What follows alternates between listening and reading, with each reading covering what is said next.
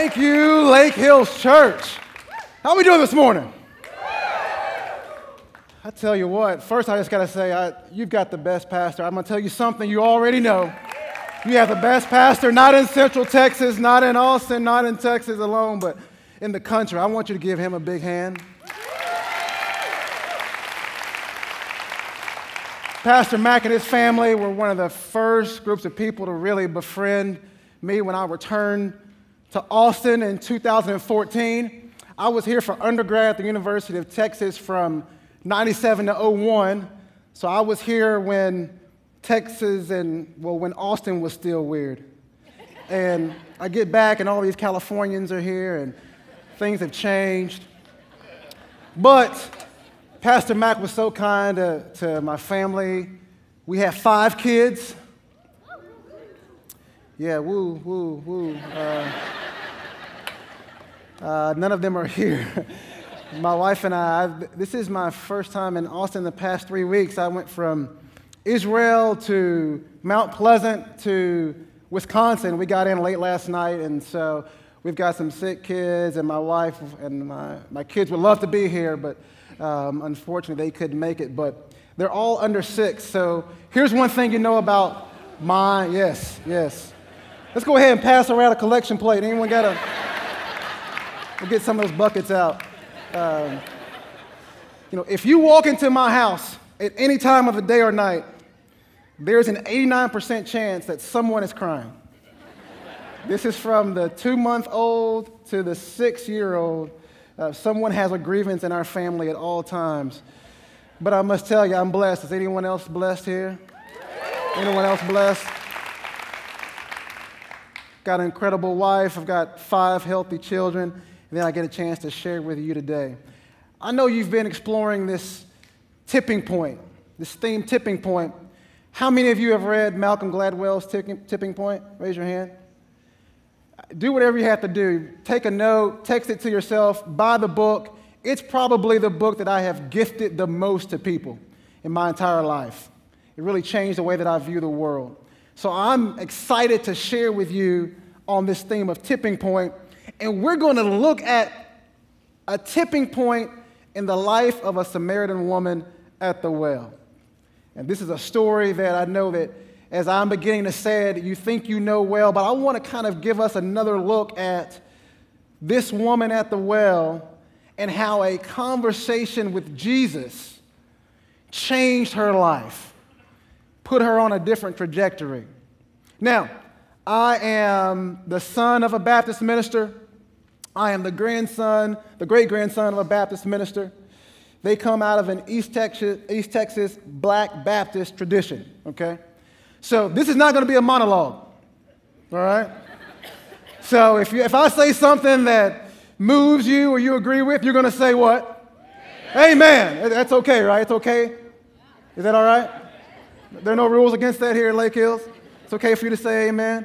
You can be like my grandmother. She said, mm-hmm. Y'all, y'all try that. Mm-hmm. Grandma used to sit on the front row and say, mm. I said, what is this woman mm-hmm about? But now, the older I get, I understand what, what she meant. Let's go to the fourth chapter of John. Fourth chapter of John. Fourth chapter of John. I would say turn the pages in your Bible, but I'm sure you're going to scroll or open it up however you, you can. Fourth chapter of John. I'm going to start with verse 3. So he left Judea and went back once more to Galilee. Now he had to go through Samaria. So he came to a town in Samaria called Sychar, near the plot of ground Jacob had given to his son Joseph. Jacob's well was there, and Jesus, tired as he was from the journey, sat down by the well. It was about noon. I want you to stick a pin in that. Verse 6. Just remember that. It was about noon. When a Samaritan woman came to draw water, Jesus said to her, Will you give me a drink? His disciples had gone into the town to buy food. Twelve disciples had to go into the town to buy food. You know, it's a great joke about how many men does it take to buy lunch at a, at a grocery store. Uh, my wife sends me to the grocery store with a list of about 20 items. I come back with 35. They're in, this, in town buying food. Verse 9 takes us to the conversation. The Samaritan woman said to him, You are a Jew, and I am a Samaritan. How can you ask me for a drink? For Jews do not associate with Samaritans. Jesus answered her, If you knew the gift of God and who it is that asks you for a drink, you would have asked him, and he would have given you living water. Sir, the woman said, You have nothing to draw with, and the well is deep. Where can you get this living water? Are you greater than our father Jacob, who gave us the well and drank from it himself, as did also his sons and his livestock? Jesus answered, Everyone who drinks this water will be thirsty again. But verse 14, but whoever drinks the water that I give them will never thirst. Indeed, the water I give them will become in them a spring of water welling up to eternal life. Somebody else say amen. amen. Eternal life. Now, listen here. We've, we've got history's most notorious rule breaker, Jesus of Nazareth. It is noon. A Samaritan woman ventures to a well to draw water. Let me tell you why this was uncustomary. To draw water at that time, one would do it normally at one of two points in the day. Can you guess what they were? Early in the morning or just before the sunset. This woman chose the hottest part of the day to go out and draw water from Jacob's well. She goes to draw water and she takes her water jar, and I'm from East Texas, I'm just going to call it a bucket. And so the subject for today is going to be what's in your bucket. She brings this bucket to draw water, and she has an encounter with a man at the well. And they strike up a conversation. This is what you should know about why this conversation should never have happened. Number one, a man could not have a conversation with a woman unless her husband was present. If she had no husband, that conversation was not to take place. Number two, and the Samaritan woman knows this well, she cites this fact Jews and Samaritans did not get along. There was drama, there was beef. All right, there was a lot of hate on each side. And it all stemmed back to history. Jews believed that the holiest of holies was on Mount Zion, Samaritans believed that Mount Gerizim, that was the holiest of holies. And so there was this conflict that would divide them. Anyway, we've got this Samaritan and this Jew sitting down having a conversation. The first point I want you to think about is this. And you're going to write this down. I'm going to make you work here at 11 o'clock service. You're going to write this down. You're going to text it to yourself. You're going to write it in chalk or pen or whatever you have. Don't be hindered by history. Number one, don't be hindered by history. This woman out of the gate, she says, Hold on now, hold on, hold on, hold on, hold on, hold on. You, are a Jew, and I'm a Samaritan. How can you be asking me for a drink? So, already, those conversations that happen in her home where mom and dad say, Hey, this is why we don't associate with Jews this comes to play now at the well. I wonder how many of us have a history that we are constantly reliving, that we are constantly bringing up into the present tense that is keeping us from our destination. Amen? So many histories and missed opportunities and what should have happened and what could have happened and what grandma told me not to do and what Papa told me who not to talk to. All of these histories now get into the present tense, and you have beef with somebody today based on some history that you can't even remember. Amen? There are some broken relationships right now that you need to repair because of bad history. So this Samaritan woman immediately starts going into hey, listen, Jacob gave this well to Joseph. You're a Jew and I'm a Samaritan. She keeps trying to throw up roadblocks and say, hey, listen, what, what, what's going on right now should not happen. But Jesus keeps sidestepping her. Second point don't be constrained by your circumstance. Verse 11 Sir, the woman said, You have nothing to draw with, and the well is deep. Where can you get this living water? I was a third year law student at Harvard. On a whim, I worked a football camp with a good buddy of mine, my best friend in life. He said, Hey, let's go to a football camp in South Carolina. So we go, and I get there, and one of the volunteer coaches didn't show up. So I was sitting in the back of the room and kind of fiddling on my Blackberry. It was, uh, it was 2006, so I had a Blackberry at the time. And I'm just sitting there scrolling, and this coach says, Hey, we need somebody to volunteer. Coach so and so didn't show up. Is there anyone who would like to fill in for him? So I'm thinking to myself, I was a five, nine and a half, 165 pound, strong safety back at Mount Pleasant High School. I was first team all district. I said, sure, I can do. I, yeah. Raised my hand. He said, all right, coach, where are you from? I said, um, Mount Pleasant High School. Mount Pleasant High School. You've got group six. Yes, sir. I had no clue what he was talking about. group six consisted of about 60 sixth graders. All right? Now, let's let me tell you, none of whom had any athletic talent whatsoever on God's green earth. And this is what I saw when I met group six. I saw kids who had they had more swooshes and Under Armour. They were protecting the house and they were doing it and it's like their moms had taken them to academy and just opened up the checkbook and said, whatever you want, kids. So we had we had ankle bands, we had wristbands, we had headbands, we had absolutely no athletic talent whatsoever.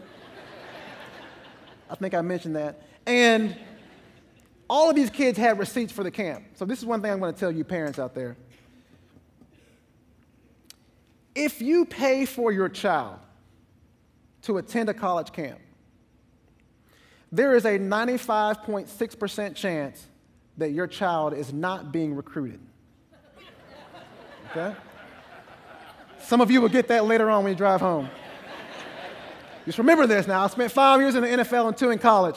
If you have a receipt for a camp, there's a good chance that little, little Jimmy and, and little Jessica are not being recruited. Somehow the good players find a way to not have to pay for the camp. They kind of go in the back door. And all of my kids had receipts, okay? They were all paying customers. I spent 48 hours with these kids, so a part of my job was to make sure they went to bed on time. And I remember overhearing a conversation, and there is a black kid and a white kid in the room, and it's your typical south side of Chicago versus Highland Park. And, and here's the thing now I'm listening to them talk, and they're talking about how many touchdowns they're going to score that season, and girlfriends and video games, and I thought, you know, this thing, football, brings people together. And we've got a lot of differences, right? We've got a lot of histories and a lot of circumstances that we want to separate us. But for brief moments on a football team, all that goes out the window and people become friends. So I decided I was going to be a football coach. So I called my mama, Gwen Roberts. You don't know Gwen Roberts. She's not the woman to play with. I said, Mom, I want to be a football coach. Oh, honey, you know, you know, moms are, oh, that's great, honey. Oh, that's great. Will your law firm let you do that, kind of fulfill your pro bono hours? Is that the way it works? So is it like a pro bono project? I said, no, Mom, I don't think you get it. Um, like, I want to do this full time. She said, oh, my word. Let me put your dad on the phone. you don't know the Reverend Kurt Roberts. 38 years as the minister of Mount Olive Baptist Church.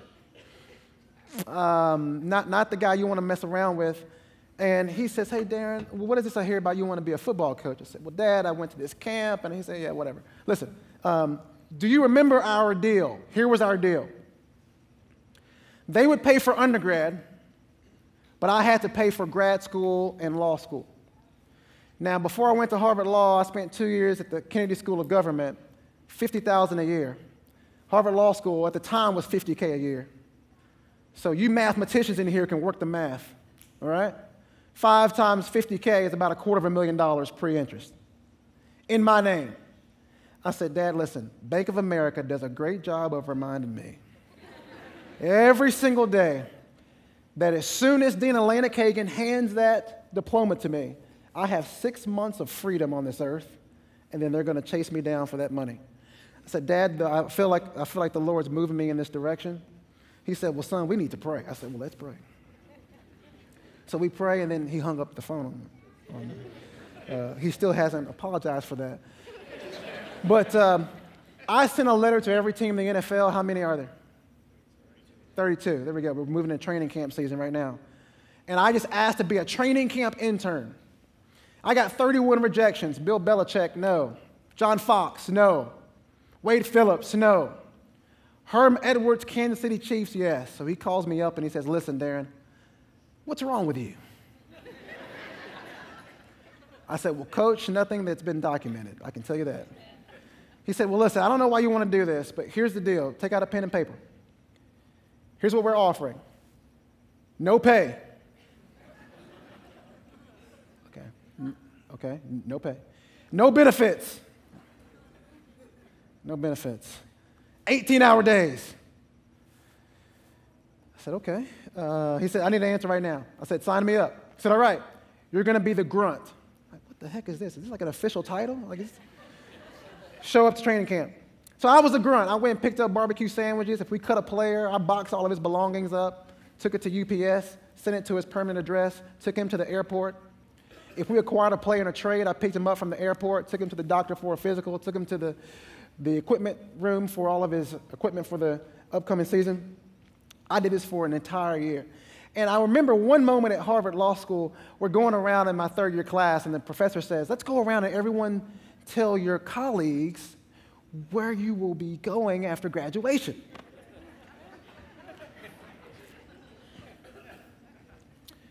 right off the bat, first girl says, I'm going to be clerking for Justice Scalia. Like, oh, that's great. Thanks. So before it got to me, we had people going to the White House, going to governor's offices. It gets to me, and I said, to, I will be a training camp intern for the Kansas City Chiefs. The girl to the left of me turned, she said, What does that mean? None of that computed. Like training camp intern, Kansas City Chiefs, that was all gibberish. I could have been speaking Hebrew. And I had so many people reminding me of why I couldn't become a coach, right? They were pointing back to my history, going back to this Samaritan woman, my history. I didn't play in college, I didn't play in the NFL. I didn't have anyone in my family whose last name was Belichick, right? And so all of these reasons people were giving to me to say, you know what? This isn't for you. They were also reminding me that I had dumped five years and $250,000 into Cambridge, Massachusetts to go and coach football.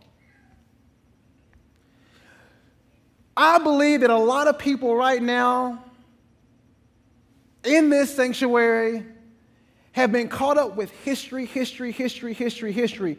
You find ways to cite something from your past to keep you from your future. Amen? There's always something. Well, you didn't go to school to do this. Well, you didn't finish that book. Well, you should have taken that job. Well, you shouldn't have made that move, right? And you've got a lot of broken relationships and dreams because you've been caught up in your history. The good news, which this woman found out at the well, is that there is a man who can take that history and turn it into a beautiful future for you and your family. Amen? They can take whatever happened in your past. You don't have to get right. You don't have to get perfect. You don't have to get situated. There is a man who can help you put that history where it should be in the past and to live out your future. Point number two is you need to stop being concerned with your circumstance. Write that down. You're like my students. You know, I teach two classes at the University of Texas, the freshmen and, um, and upperclassmen, and they come in and they just want to lay back with their lattes. I say, listen, I'm putting you to work. You pick up a pen and paper, type it to yourself. You don't need to be concerned with your circumstance. Listen to what this woman tells Jesus. She doesn't know it's Jesus yet, but she says, Hey, listen, you don't have anything to draw with, and this well is deep. How many of you look around at your circumstance and say, okay, you know what? This is what I don't have. So I can't get to where I want to go because I don't have this. I need that. The timing isn't right. It's not the right situation. You find excuses in the present tense and circumstance to keep you from walking in the purpose that you're supposed to be walking in. This woman had the same syndrome. She's thinking, hey, listen, you don't have anything to draw water with. This well is deep. Jacob, through Joseph, gave it to us. You shouldn't even be here. You should be in Jerusalem. This is a sacred place for us.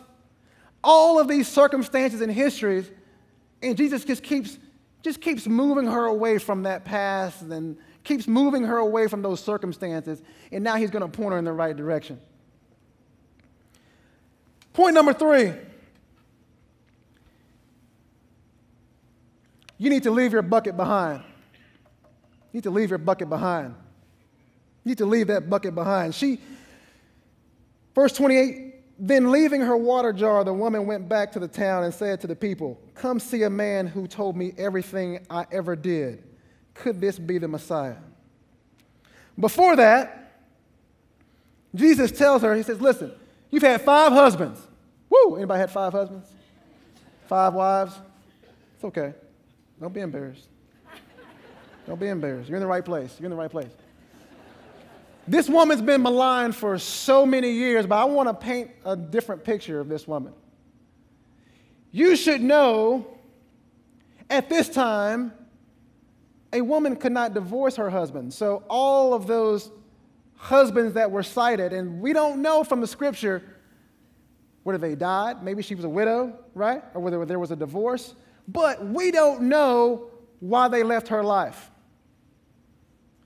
What we do know is that she's with someone who's not her husband. And all of us want to be righteous and holy, but listen. I'm old enough to know that fornication is alive and well. Amen. So before we just judge her now, let's just let's just remember that there's probably some parts of her situation that we can identify with. I know I won't get a loud amen on that one. You may say amen on the way home or after lunch, but it's the truth. But she comes to the well in the middle of the day, and I'm going to submit to you that she probably went there in the middle of the day to avoid a lot of those people who do this. Right? So if, if everyone's at Starbucks at around between 7 and 8 a.m., and then they get there about 5 to 6, she's going to go in the middle of the day. She wants to bypass the line. She's like some of you with that Starbucks app. You got your favorite little latte saved, you order it up, you walk right into Starbucks and get in and walk right back out. That's what she intended to do before she met this man named Jesus. He begins to tell her of her past, and she starts to get this feeling that, okay, you know what? This is not just a regular conversation. This guy's a little bit different. And Jesus says to her, and I'm going to go to verse 25. The woman says, I know that the Messiah is coming. When he comes, he will explain everything to us. Here's all that Jesus says I, the one speaking to you, am he. At this point, the disciples come back from Trader Joe's. they see this woman. They're wondering what's going on. They know the social mores of the time. They don't say anything. And the woman leaves. And what does she leave behind? Her bucket. Her bucket. So, a woman who came to a well in the middle of the day, at the hottest point of the day, leaves a well with the very thing that she came to capture water. And she goes into the town around the very people she was trying to avoid in the first place. That's what an encounter with Jesus will do for you. It will make you leave behind the things that you don't need. Some of you have some buckets that you've been carrying around for decades. You've collected a lot of criticisms, advice, Oprah isms, Instagram posts, what Uncle Ted told me I was supposed to do. You got all this stuff in that bucket. And here's what I'm going to tell you that thing is weighing you down. Amen? That bucket is weighing you down because you went to go and get water, but what you fill that bucket with is something other than a substance that will give you sustenance. Some of us need to start unfollowing people in real life. Write that down. Text that to yourself, tweet it at yourself. We got all these folks, and this is one thing. Listen, I, uh, my wife's family, we all went to Wisconsin, Lake Michigan, and we did all sorts of water activities. I was worn out, okay? But we've got, we've got grandpas and we have aunts and uncles, and I said to myself, man, everyone is an expert on you. You ever notice that? Think about Thanksgiving dinner. Every aunt you have, all your uncles, everyone knows what you should be doing. Now, let's leave to one side the fact that they haven't figured out their own lives. But they know exactly what you should be doing and where you should be and how you should get there. And here's the problem we're taking a lot of that misguided advice from people who don't have the answer, amen? And we're putting it in our bucket and it's weighing us down. We have to start unfollowing people in real life, and I know this is tough for, for some of you you know, we live by those followers on Instagram and Facebook and Twitter, and now we've got apps that can tell you exactly when someone defriends you. We've got to start unfollowing some of these people with advice because it's keeping us from having a conversation with the very one who can get our lives on track. Amen? She goes into town, and for those of you who are in marketing, this woman really, her marketing campaign is incredible. She does two things. She states a fact, and then she asks a question. She didn't run into town and say, hey, this Jesus guy at the well, Jacob's well, you know the well? Yeah, sure. He's the Messiah, come see him. She says two things. She said, I just met a man who told me all about myself. Then she asks a question could this be the Messiah? I don't know. Could this be the Messiah? The next thing you know, what happens? People leave the town and they go out to find more information on this man named Jesus. So we've got a woman who was afraid to congregate with people, who wanted a drink of water, who gets filled with Jesus, leaves her bucket because it was going to wear down. She could run faster in the town without the bucket. And what Jesus just gave her, the bucket couldn't hold anyway, amen? So she gets to town and says, hey, listen, in her mind, the very, all of you who've been criticizing me and you've been in my business and you've been sending me all these direct messages on Instagram telling me what I should do, all of you who think you know who I am and what I should do, I just met a man who told me all about myself. And this man could be the Messiah. She converts Samaritans to Jesus. Samaritans who had no dealings with Jews. She brings them into the family of Jesus through her testimony. I wonder how many of you are waiting for the right moment to give your testimony. You know, here's what I found. I was on a plane. This guy and I, we struck up a conversation, and he said, Oh man, you've been really lucky. I said, No, I have to correct you. I've been, I've been very blessed. The Lord's really blessed me. He said, You don't mean that.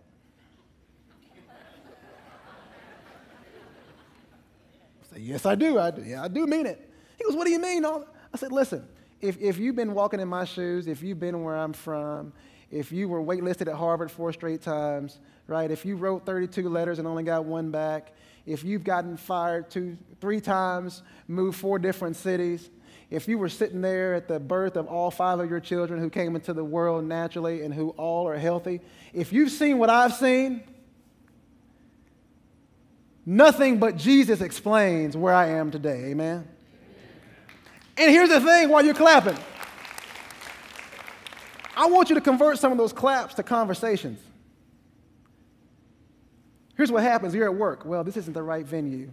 You know, I can't really share my love for Jesus. I can't, but this is not the right place. Well, then you go and you, the, the T-ball league or the PTA. Well, you know, this is in the right place. I really, I can't share here. Well, the grocery store. And what happens is we don't share our testimony. You're looking for the right place and the right situation. There are some people who need you to testify about how good God has been in your life. There are some folks who want to hear you testify about the impact that God has had on your life. And if you keep waiting and prodding and fixing it and trying to get so right and get everything lined up, we're going to let some people go to hell because we weren't willing to share our faith. This faith is nothing unless it's shared with others. Amen? It is nothing unless we share it with others. And think about that woman. This is a scorned woman who, after a conversation with Jesus, says, You know what? I don't care who doesn't like me. I don't care who thinks that I'm the worst woman here in the, in the village. I'm going to go into town and I'm going to share the good news because this man, Jesus, has changed my life. Amen? So I want to encourage you don't keep your faith bottled up in that bucket. This life is only good if you can move from accumulation to sharing. We want to capture. We want more Teslas. We want more houses. We want more vacation homes. We want more income, right? We want a better school for our kids. We want to get them into the right high school and college and all this good stuff. We're worried about capture, capture, capture. This world gets better if we're willing to release. Your community gets better if you're willing to release. Your family gets better if you're willing to release. Because all of these things you're accumulating are keeping you from sharing the good news about Jesus Christ. Amen? Please bow with me in prayer. Heavenly Father, Lord, we praise you. We lift you up and we magnify your name. We thank you, Lord, for what you have done. We thank you, Lord, for what you are doing. Heavenly Father, we thank you in advance for what you will do.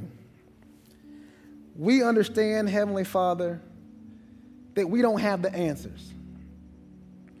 We understand, Heavenly Father, like that Samaritan woman, that there's a lot of history, there are a lot of circumstances that are keeping us from moving in purpose and in alignment with you.